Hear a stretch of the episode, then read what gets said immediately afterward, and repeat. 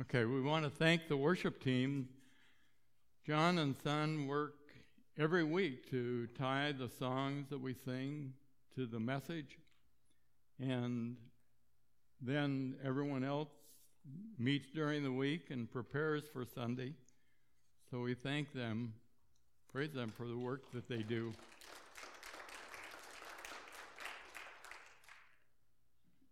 And don't forget, this is a little commercial, don't forget Tuesday is election day. We have a responsibility as a Christian to vote. I'm looking forward to the time when God decides that it's time for us to have our own building and we can get to meet together and get to know one another just a lot better than we do right now. I thought I would start today just telling you just a little bit about myself to get to know, help you get to know me a little bit better.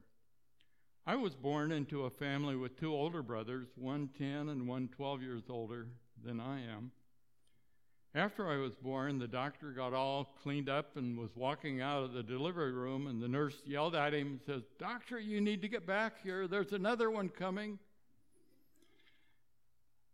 We were born before they had all the testing that they do now. For 20 minutes, I was the youngest member of our family, and then I became one of the twins. We were so identical that my dad had a lot of problems trying to tell us apart. And actually, I look at pictures of us when we're little, and I can't tell which one's me and which one's my brother. People ask me, which one are you?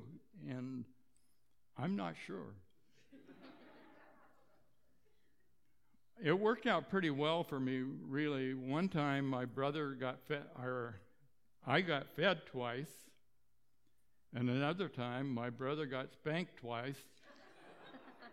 and I'm sure that I didn't tug on the sleeve of my dad and say, hey, you know, it's my turn to get spanked. we got tricycles when we were about three years old, and when they were brand new, we could ride them in the house we had a drawer in the kitchen where we stored the flour and so my brother and I got into that drawer. My mother was outside, I think, hanging up clothes. And we put some flour on the, that little step on the back of the tricycle and made it like a little truck and rode around the house until it was gone. And then we back go back to the drawer and reload it. When she got back in the house, there was flour ground into the carpet and the hardwood floors all over the house. I don't remember doing it, but I heard, sure heard a lot of stories about what we did. In the passage of Scripture that we will be reading today, Jesus is responding to the chief priests, the scribes, and the elders who were questioning his authority after he'd cleansed the temple and thrown out the money changers. So, if you want, would you open your Bibles to Mark 12? We'll be reading verses 28 through 34. Mark 12, 28 through 34. And one of the scribes came up and heard them disputing with one another. And seeing that, he answered them well asked them, Which commandment is the most important of all? Jesus answered, The most important is, Hear, O Israel, the Lord our God, the Lord is one. And you shall love the Lord your God with all your heart, and with all your soul, and with all your mind, and with all your strength. The second is this You shall love your neighbor as yourself. There is no other commandment greater than these. And then the scribe said to him, You are right, teacher. You have truly said that he is one, and there is no other beside him.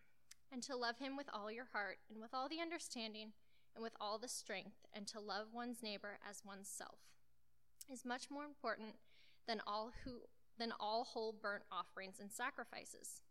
And when Jesus saw that he answered wisely, he said to him, You are not far from the kingdom of God. And after that, no one dared to ask him any more questions. This is the word of the Lord. Thank you, Brianne. Let's pray. Our Father, we look into your word and we want to be taught. We don't want what we have as individuals, we want what you have for us individually. Lord, you teach each one of us a little bit differently. We pray that you would speak to us today. In Jesus' name, amen. When I was seeking thoughts about this portion of Scripture, I came across a statement from Pastor Rick Warren who said, God's Word will never change your life until you let it become personal. Then he stated, When you personalize Scripture, you will start to read the Bible as God's love letter to you. The Scriptures are one of God's gifts to you. I pray that you desi- your desire is to allow God to love you by studying them. English has one word for love, and in the Greek there are five words. English is somewhat deficient in describing the type of love that uh, sometimes Scripture talks about. Two of these words are used in this passage. Um,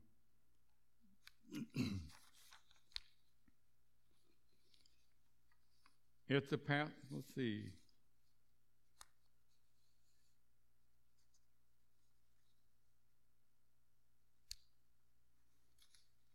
I skipped a part.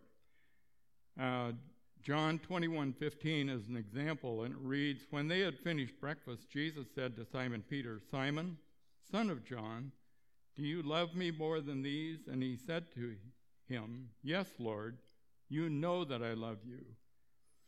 And you've heard messages on the passage where Jesus asked Peter if he loved him three times, but there is a difference.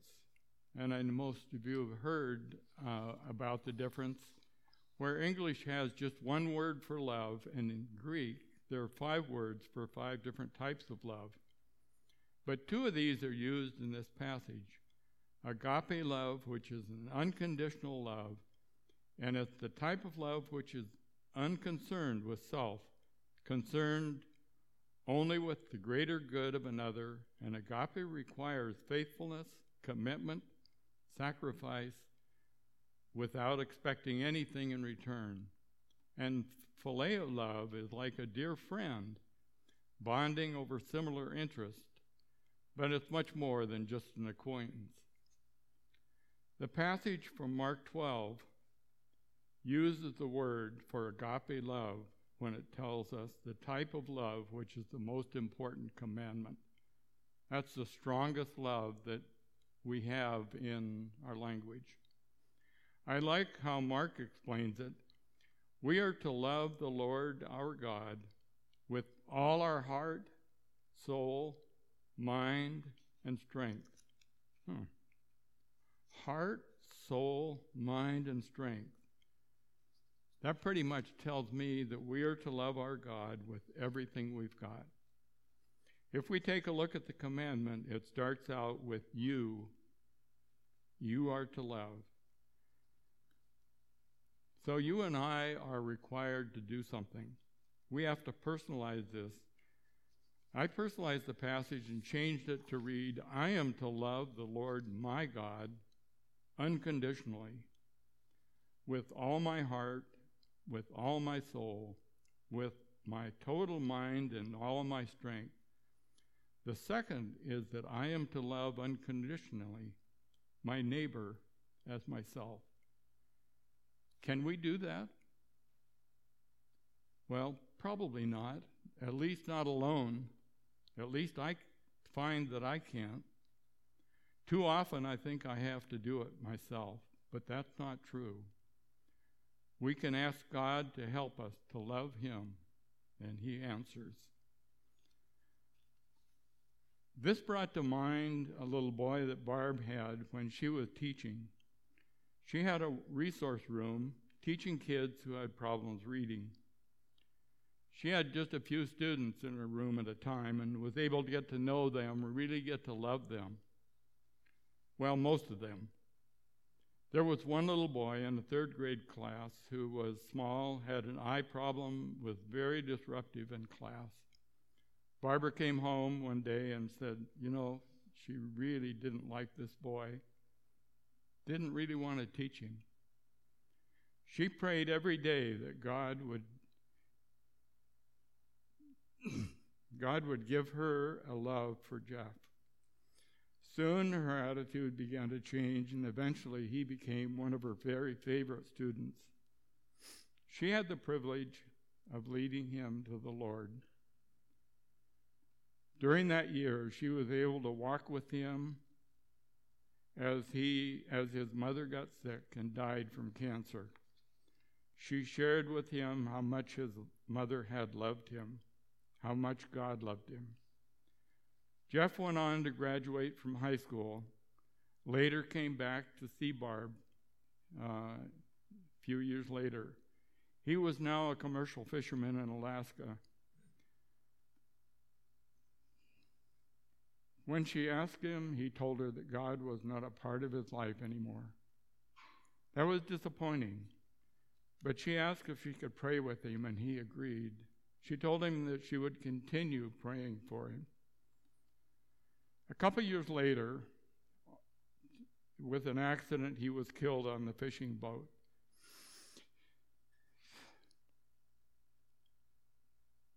At his memorial service, we learned that he had recommitted his life to God, had been teaching Sunday school when he was home from fishing, and one day, before he was killed, he called his girlfriend, told him he was quitting fishing, coming home, he was going to start a new life. He didn't make it home. The reason I tell this story is that the more Barb got to know Jeff, the more she loved him. Let's take a look at the two commandments. What should we do? We want to obey the commandment to love the Lord. The only way to really love Him is spend time with Him. We spend time with Him by studying His Word. Remember, the Scriptures are God's love uh, gift to us. We need to make use of them as God intended. Spend time every day studying the Word, finding out just how Scripture tells us that we are to put His Word into practice because we have to do something with it, not just learn about it. Spend time in prayer. I like to begin my prayer time by praising Him and thanking Him. If we just look around, we find that we are truly blessed. Tell Him. Don't talk all the time when you're praying. Silence in some of our prayers can be our gift to God at times. Many of you already do listen to Him well. Some of us don't, or maybe don't even try. Jesus gave us the Holy Spirit when we became a Christian. Listen to Him. The Bible tells us to ask Him for your needs, even the smallest things, I think. I believe that if they're important to you, they are important to God. However, He's not a vending machine. You ask for whatever you want and you get it. He's, uh, he is the one who's responsible much more than us. Ask God to give you the means to fulfill His command to love Him and also to love one another. Another way, Another way that God tells us to demonstrate our love for Him is to work out, work on becoming the person that He wants us to be. Galatians 5 22 and 23 tells us, But the fruit of the Spirit is love, joy, peace, patience, kindness, goodness, faithfulness, gentleness, self control. Against such things there is no law. I like what Pastor Ray Stedman said about the fruit of the Spirit. He said the first and the greatest is love. And following love, there is joy, and that is love enjoying itself. Peace, that is love resting. Patience, that is love waiting. Kindness, that is love reacting. Goodness, and that is love choosing. Faithfulness, and that is love keeping its word. goodness, and that is love, empathizing, self control, and that is love, resisting temptation. I see this list as our goal in becoming the person that God wants us to be. And that's hard. We have to talk to Him and tell Him we need help. The next question is how do we love our neighbor? We are commanded by God to love our neighbor as ourselves, and that's a pretty high standard. What we do for our neighbor, we do without expecting anything in return. We acknowledge we can't do it on our own, so we ask God to help us. Jesus says in John 13, 34, and 35, A new commandment I give to you, that you love one another, just as I have loved you. You also are to love one another. By this, all people will know that you are my disciples, if you have love for one another. I think Jesus gives us the means to de- demonstrate two things. We show both our love for God, which is the greatest commandment, while at the same time helping us obey the second greatest commandment, which is to love our neighbor. We fulfill the first by obeying the second. And Scripture tells us how to love one another. And I have a list which I plagiarized from Ray Stedman, who in turn admitted that he discovered it on the desk of one of his interns, and so he copied it. This is a list of 35 instructions on how we are to love one another. I'll give a couple of examples. Galatians 5:26 says, "Let us not become conceited, provoking one another, envying one another." So we are to not envy one another. And a positive example is in Galatians 6:2. Bear one another's burdens, so fulfill the law of Christ. The other side of that is, and it's not stated, but if we don't share our burdens with other believers, we deprive them of the privilege of bearing those burdens. And that is a privilege. This entire list of 35 guides tells us how God wants to wants us to interact with other people, with our neighbors. With it, we can put into practice the commandment of Jesus to love your neighbor as yourself. And there are copies available. They'll be on the table out there in the foyer, and then I'll have them here on the platform after the service. When you look over the list, you realize it's really not easy to obey God in everything. Some things on this list put me out of my comfort zone, and I'm sure we all need to ask Lord for help. I have a list in my mind of all kinds of reasons that I can use to justify not stepping out to love our neighbor. I look at God's list in this, and I have to ask Him to help me take my list to the shredder. I looked at the list and prayed about them. I thought, oh, well, I can do that. And next one, yeah, I can do that. And then I came to another and said, uh oh, I've got a problem. And went on down the list. So I need God to help me. And so I asked Him. I would ask that we all take a look over this list of God's list of helping one another. Pray through it. Ask God to begin to change us where we might want need to change.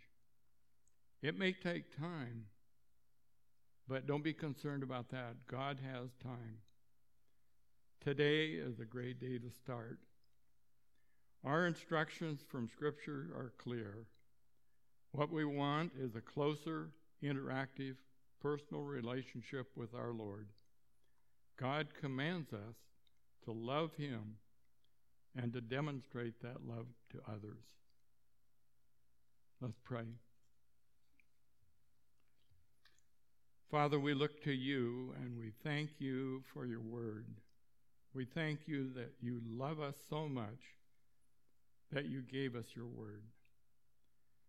And we can study it, we can find out how you want us to live, the type of people that you want us to be. Help us, Lord, to look into your word and to respond the way you would have us to respond, to take action, to reach out to our neighbors, to find out who they are, to share your love with everyone that we meet. Lord, to reach out and respond, to take action on what you would have us to do. Thank you, Lord, for your work and for how word and for how you teach us week by week, day by day, to be the people you want us to be. In Jesus' name, amen.